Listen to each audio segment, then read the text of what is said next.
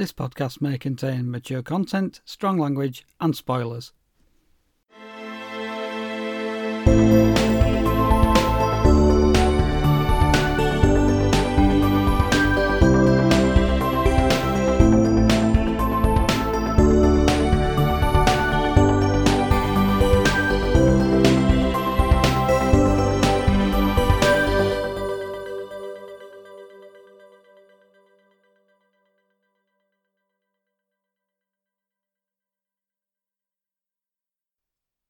Hello and welcome to episode 50 of the HD Movie Podcast.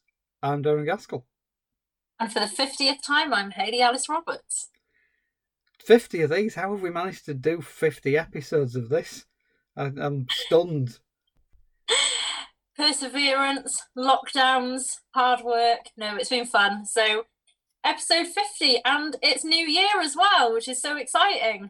It's the last episode of 2021, but we're going out with a bit of a bang because we're going to cover a New Year themed horror movie. It is Emmett Alston's 1980 classic, in inverted commas, New Year's Evil.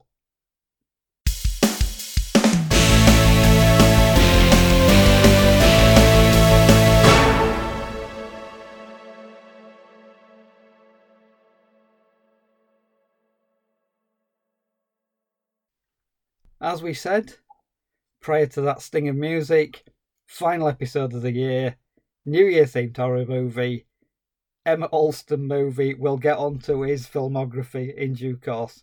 But this is an early outing for uh, Golan Globus era Cannon films, and it's the 1980 slasher New Year's Evil.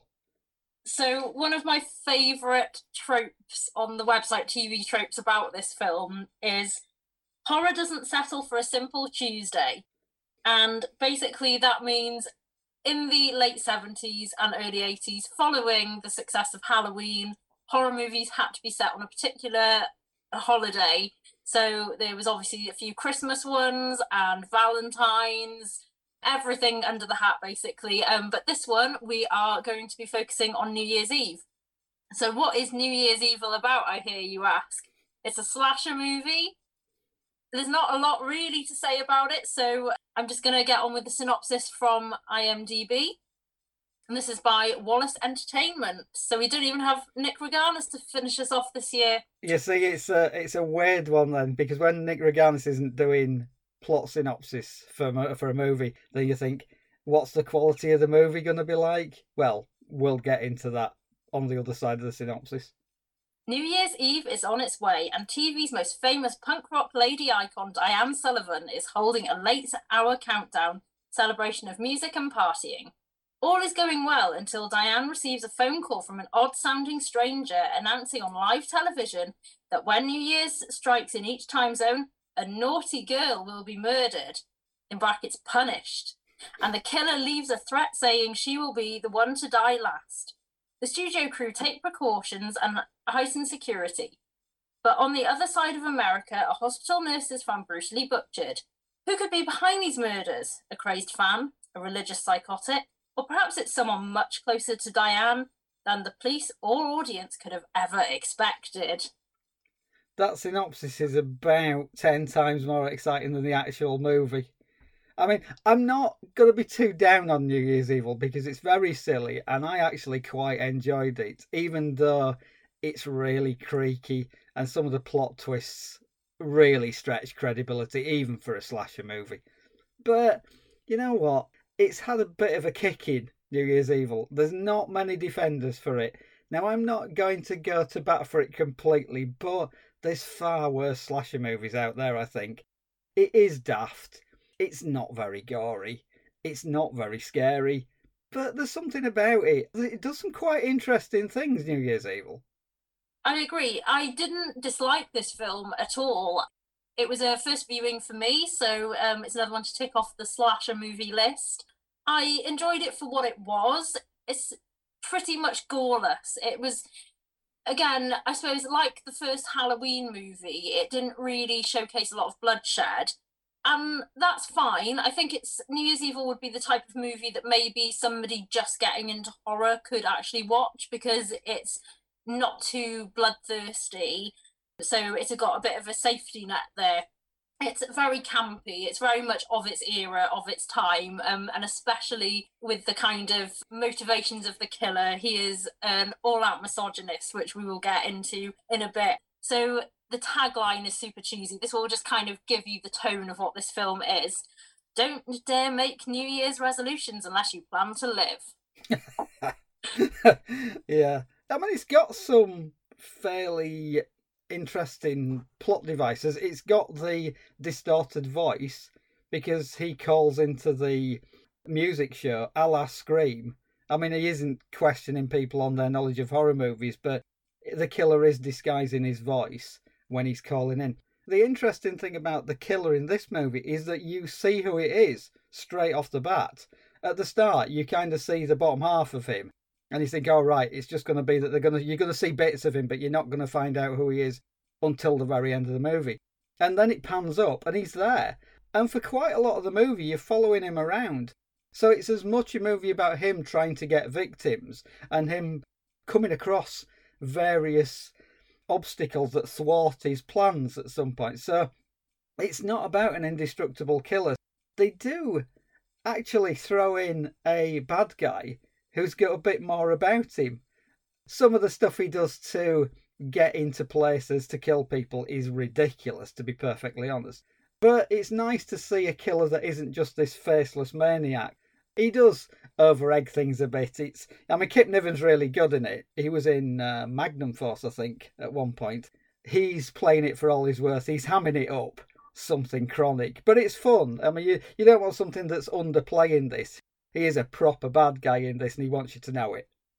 Yeah, I thought that was quite interesting, as you say, because the expectation with slasher movies is you're going to get um, somebody in a creepy mask, like skulking around, and we meet this guy, but I think we don't really know his motivations and how he's connected to Diane. And I think that's what makes it interesting. Like, why has he specifically chosen her? Why is he targeting her?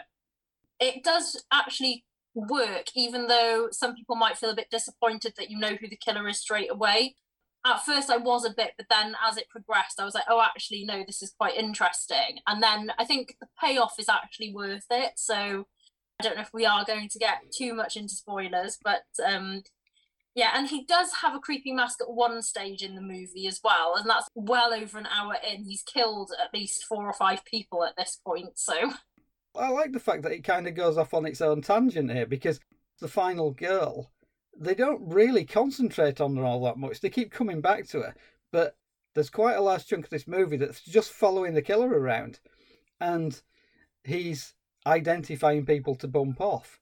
And some of it's very campy, and some of it's quite ridiculous because at one point he's escaping a gang of bikers who he's run across. They just throw all sorts of plot points into the mix. But there is a point at which I thought it was genuinely creepy. He kidnaps a teenage girl from the drive in. And there's about a five minute sequence where I was genuinely unnerved by what he was doing to her in the car. I mean, he's just threatening her basically, but there's this whole thing about you don't think she's going to get out. That's actually quite a good stretch of the movie.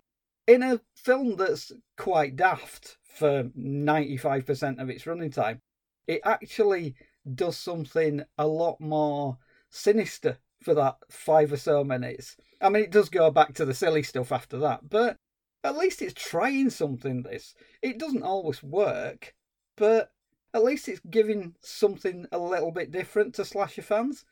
The fact that it isn't really a body count movie. People do die, but it's not a massive body count. I don't mind that. I think it's more interesting the way it's set up.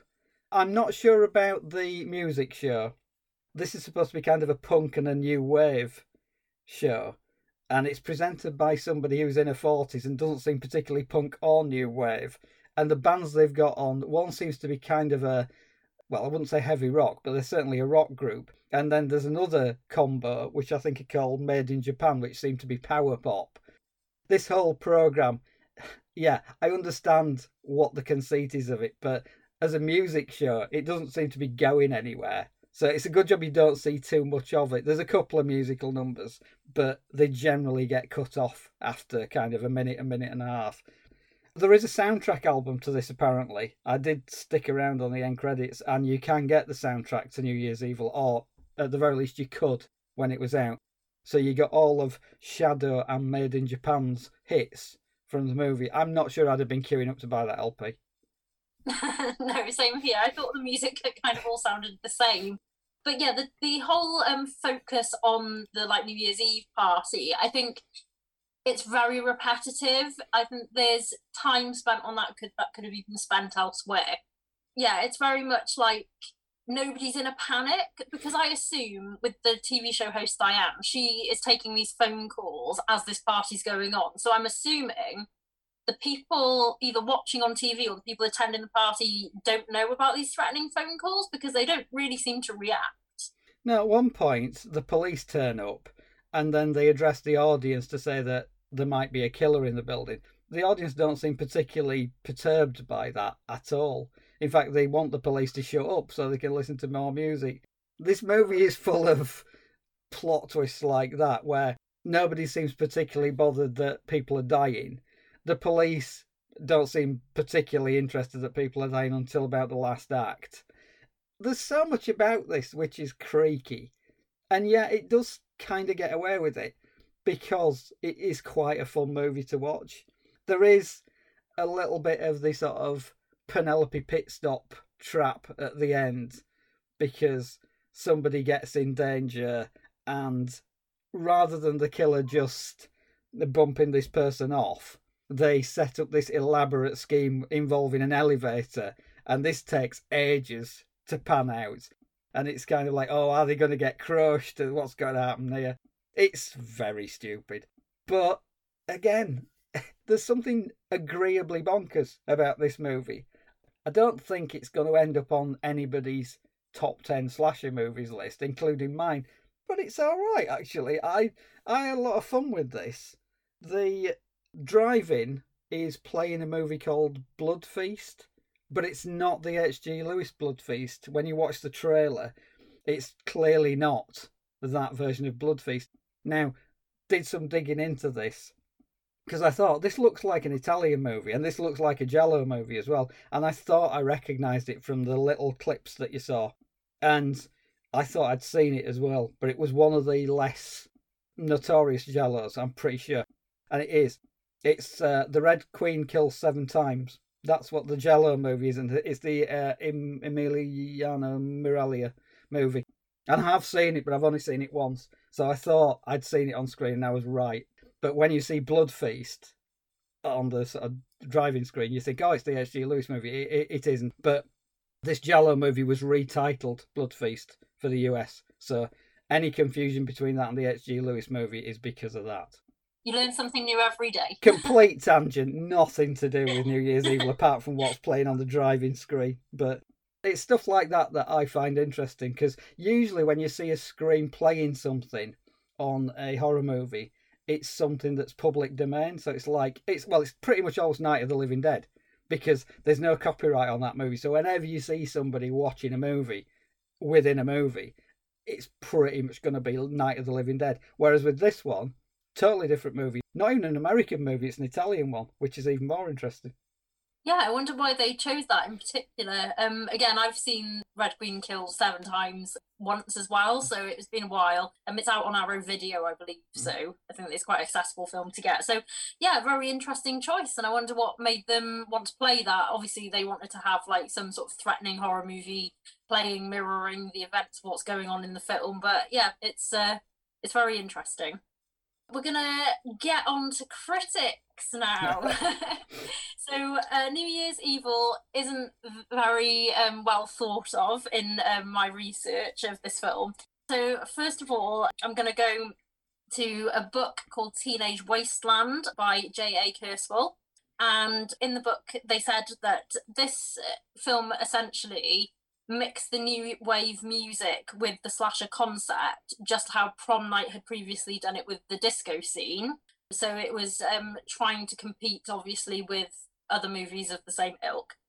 But he described it as dull and goreless, with a depressing streak of misogyny running through it. Now we'll get onto yeah. that here before we move on to other critics, yes. because it's very, very outdated. Mm. With the killer's motivation, it is not 21st century attitudes portrayed at all. It's it's very of its time and it's not aged well at all, but you kind of forgive it because of knowing the time it came out in. Yeah, when I say I had fun with this movie, this was the bit of the movie I did not have fun with when it's revealed to as to the motives of why the killer has gone on this spree. It's a bit unpleasant, and basically, it's just some whiny man baby. That's what the motive is. The killer's the kind of bloke that would just mansplain everything to people these days. So when you find out why he's been driven over the edge, you think, well, you're just an arsehole, mate. It kind of takes the edge off it a little bit come the climax of the movie, which is a bit of a shame, but as you say, it's of its time. I think you can forgive it to a certain degree, but after all the fun you've had for the rest of the movie, it does seem to leave a bit of a nasty taste in the mouth right at the end. They could have thought of any other motive than the one that they landed on is that this guy is just a little bit disillusioned with his relationship and he wants to be taken more notice of. Big fucking deal. yeah, it's a little bit of a weak motive, and on the most part, he does target blonde women as well. Like all his victims are cho- that are chosen by him that he's methodically planned out. They're all women, he kills one guy, or at least injures him. I, I, think this character might get killed off. He basically gets to a bit of a ruckus with a bunch of bikers, and in self-defense, he stabs this one biker. So, yeah. and this is in this moment, he's dressed as a priest as well. So, yeah, he has different disguises throughout. One minute he's like a nurse, then he's a priest, then he's like a movie producer or something or other, so or agent. So yeah, he kind of goes through these different disguises to uh, charm his way. And then when he's the agent guy, he puts on a fake mustache, which is quite funny. Yeah. Yeah. so at the time, Gene Siskel gave it zero stars and described it as a hideously ugly motion picture. it's I'd, strong. I'd seen the Siskel review and yeah, I can see where he's coming from, but I think that's slightly mean. And then Eric Vespe of Ain't It Cool News just said it falls into the category of didn't love it, didn't hate it, grey area of mediocrity, and described it as too amateurish, not suspenseful enough, or creepy. Yeah, I understand what he's getting at there. It is very much like, yeah, it was all right. It's not like, oh, this is the greatest slasher movie all time. It's not like a Scream or anything like that that completely transformed the genre. It's nothing like that but it, it's one that you could miss if you wanted to. It's not the end of the world if you don't see this movie, but if you do watch it, yeah, it's actually okay. Mm.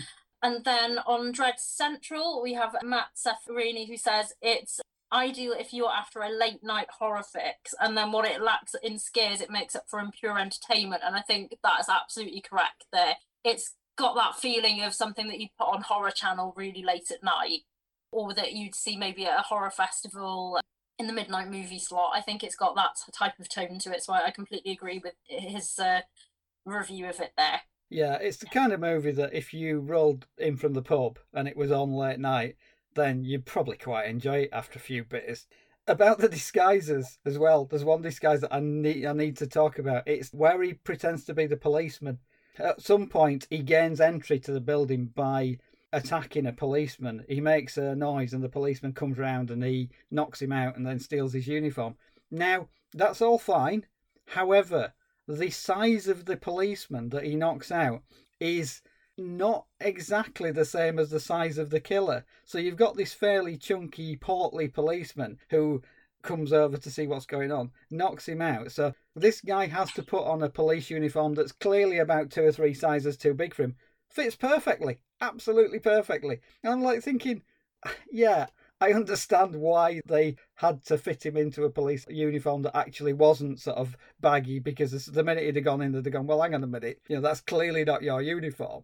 I can't really say that it takes you out of the movie because the, the whole movie is not exactly a forensically detailed study of a serial killer because it isn't. But there are sort of things like that where you think, well, I'm going with this movie, but this is stretching credibility even for this. If you look at it as a whole, me complaining about a, a police uniform that's two sizes too big is probably small potatoes compared to the other stuff that's going on in this movie. The fact that these bikers are chasing him for about 15 minutes and he seems to gain access to places with just a reasonable amount of charm and pretending to be other people. As you say, the, the bit where he pretends to be the agent is hilarious because the mustache is a particularly fine specimen. It's just a crazy sequence. And one of the women that he picks up in that sequence is played by an actress called Louisa Moritz, who was in Death Race 2000 as one of the competitors in that. She doesn't make it to the end of Death Race 2000, and uh, she doesn't make it to the end of this one either, unfortunately. So, other than the killer, there is another weird character in this film. And this character we meet quite early on as he comes into his mother's dressing room. Now, I have to confess, I, at first, when he walked in, thought, is that like her lover? or is it her brother. I was, and then later on, it's mentioned that's her son. So um, basically, Diane's got this son, and he comes just to like kind of dot around in her um, dressing room while the show's going on. And he's such a weird guy. There's one bit where he just grabs one of his mother's tights and puts it over his head and starts kind of doing a monologue to himself in the mirror. He's very, very strange. And he's not like in it a lot, but when he pops up, it's just a very, very weird vibe and it will all kind of make sense as the film comes in. But there's all this theme in it of having mummy issues and like a mother fixation as well. There's, there's that to it. And that's like all revealed then later on with the motive of the killer. So I think we are going to get into spoiler territory because yeah. this movie is out there. So if you don't want to hear this bit, run us on a little bit. I thought this was actually quite a good reveal. So Diane is sat there in her room and then the killer walks in wearing this creepy mask and it's then revealed like oh surprise and she's totally fine with it. And you're like okay she obviously knows this guy and it's her husband. Yeah. so yeah i think that i thought that was kind of well done as a twist. Yeah that's fun actually because he comes in and you think well there's quite a lot of the movie to go so him turning up now seems a bit early. And then when he takes the mask off and it's like, oh yeah, it's you and it's her husband. It's like, yeah, that's that's pretty good twist. It's a better twist than the one at the very end of the movie involving the weird son, where you yeah. can you can kind of see where that's going, but they make him so weird that you think, well, initially you kind of think, are they trying to throw some doubt onto who the murderer is? But because the murderer is in a completely different location, that doesn't work anyway. So the only thing that you think it might have any bearing on is the very end of the movie where you think, is he going to crack or is something going to happen to him? And yeah, it does. You get this very weak final shock in inverted commas where it's probably going to be Derek who takes on the family mantle of serial killer and he's off to bump a few people off. I mean, it's one of those endings where I guess they were looking to carry on the franchise. I think at the time everything was looking for a sequel, bar stuff like The Burning, but most horror movies were left with some sort of open ending just in case they wanted to do a second one. Considering the reception New Year's Evil got, I think there was very little chance of them doing a second one of these. And to be perfectly honest, there's no real point of continuing the story anyway because it's wrapped up fairly neatly. The very ending seems like it's just been grafted on just for one last shock. Doesn't really work. Gives an opportunity to have one more body on the pile, but it's one of the weaker points of New Year's Evil. I think if they'd have finished it when the killer gets the showdown with the police on the roof, as soon as that ends, if the credits had rolled then, fine, that would have been a good ending. But they just had to drag it out a tiny little bit more just because they wanted to put something extra in to say, oh, well, you know, could be a second one. I wouldn't have been interested in a second one. It does everything it needs to do in this movie, and it's absolutely fine when it's doing it. I agree that it's very entertaining, even if it's unremarkable. But that's pretty much it. I wouldn't be queuing up for a second helping of New Year's Evil. No, same here. And potentially if they wanted to continue and go down the route with there's a second killer being the son, I think that could have worked if they'd elaborated on it a bit more, a bit like they do in the Scream franchise where there's two killers and it's like they could have been working together the entire time. That you know, that might have been interesting, but otherwise no, I think it could have just ended after the killers met his maker and that's it. It's a very average film it doesn't really make its mark in the subgenre at all, but it's really okay. It's it's harmless, and as I said, it's like if you're looking for a slasher movie that isn't too heavy on the gore, it's ideal for that. Going on to the movie's legacy, there's not a great deal here, but um, I've got a couple of facts that I will just go through before we conclude the episode. It was released on the 19th of December 1980 in the USA. In 2019, the 35mm print of the movie was played at Quentin Tarantino's New Beverly Cinema in LA. And the movie was released on DVD through MGM's limited edition collection in June 2012. And its Blu ray release um, came through Scream Factory in 2015. On Rotten Tomatoes, it's got a 14% tomato meter and audience score and on IMDb it's got 4.8 out of 10, which I think is pretty much fair. It's fine. It's the sort of movie that you can't imagine that there's a line of people ready to leap to its defense. It's a movie that I would have thought most critics would have taken a look at it and thought, garbage, throw it away. Again, with audiences at the time, what were they looking for? It doesn't really have that brash attitude of Friday the 13th. It doesn't have the darkness of something like The Burning it kind of gets lost in the morass of all the other slasher movies that were around at the time. It's not the worst, it's far from the best, but you could do worse. I mean, you could do worse with some of Emmett Alston's filmography because he's done some absolute doozies. Specifically, I remember a movie that he did later on towards the end of the 80s called Demon Warp, and it's ostensibly about Bigfoot killing people in the woods but then it does a left turn towards the end, and it's just indescribably bonkers. The final act of Demon Warp I'm not saying that it's any good, but it is indescribably bonkers. If it doesn't turn up on this podcast at some point, I shall be extremely surprised because it's the sort of movie that you can't adequately describe it to somebody who hasn't seen it, and it, it's a spoiler to say, "Oh, this happens." People have to experience Demon Warp for themselves.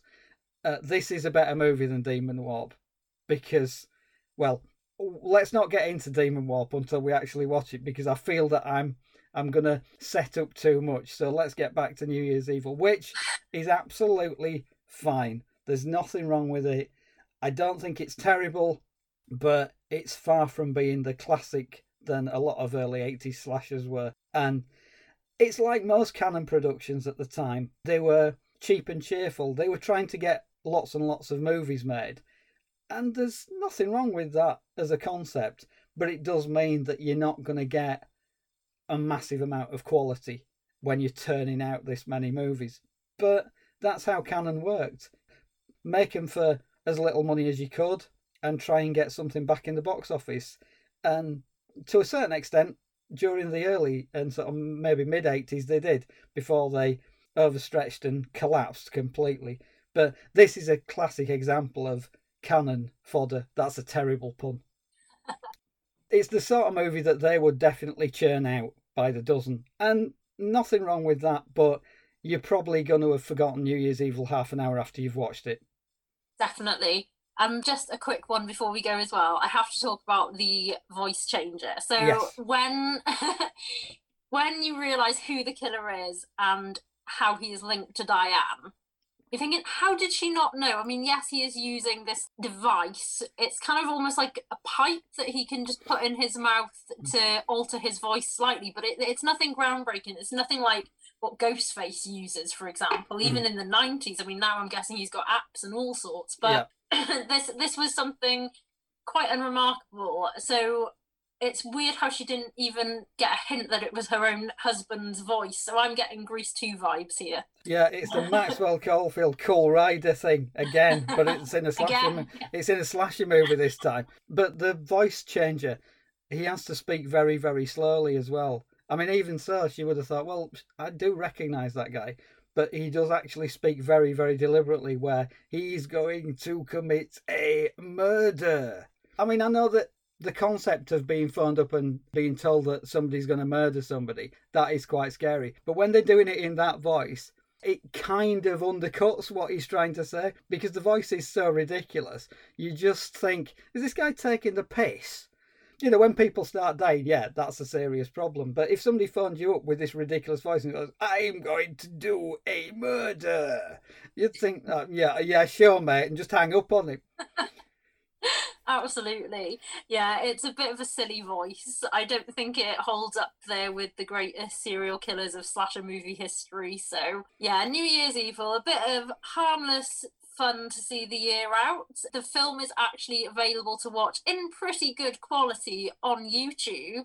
So, um, if you did want to check it out, hopefully it won't get taken down. I'd recommend it if you're a horror fan and want something kind of thematic to watch at this time of year. Go for it. I do wish we could chat longer. And that's it for the 50th episode of the HD Movie Podcast. As always, thank you for listening. And if you enjoyed this episode, you can also check out many other episodes that we've recorded. There's 50 of them now. We are on social media Facebook, Twitter, and Instagram at HD Movie Podcast. All that remains is for us to wish you a happy new year and to let you know that after a short break, we'll be back in early 2022 with a special treat. This is a very exciting one. Basically, we have got a bumper episode coming your way. It's going to be a trilogy of movies that have nothing to do with each other. One is a documentary. I mean, am I giving enough hints here? I think we ought to spill the beans on what we're going to do first next year. So they're eating her, and then they're going to eat me. Oh my god! We're doing the Troll Saga. so we're going to do Troll and Troll 2, and then we're going to be taking a look at the documentary Best Worst Movie. To be perfectly honest, I cannot wait to get stuck into these movies. It's been a while, and I haven't seen Best Worst Movie, so that should be interesting. I'm excited too. Again, for me, it's been a while. I know Troll 2 pretty well. I've only seen Troll once and I've only seen Best Worst Movie once, so I'm looking forward to uh, indulging in a bit of uh, Troll or is it Goblin stuff in the new year. Until then, have a safe and peaceful new year. We'll see you in 2022. Thank you very much for listening and for all your support throughout 2021 and Happy New Year, everyone. The HD Movie Podcast is presented by Hayley Alice Roberts and Darren Gaskell. Its music is written and performed by Mitch Bain. You can find the podcast on Apple Podcasts, Google Podcasts, Spotify, Amazon Music, TuneIn, iHeartRadio, Player FM, Listen Notes, and Podbean.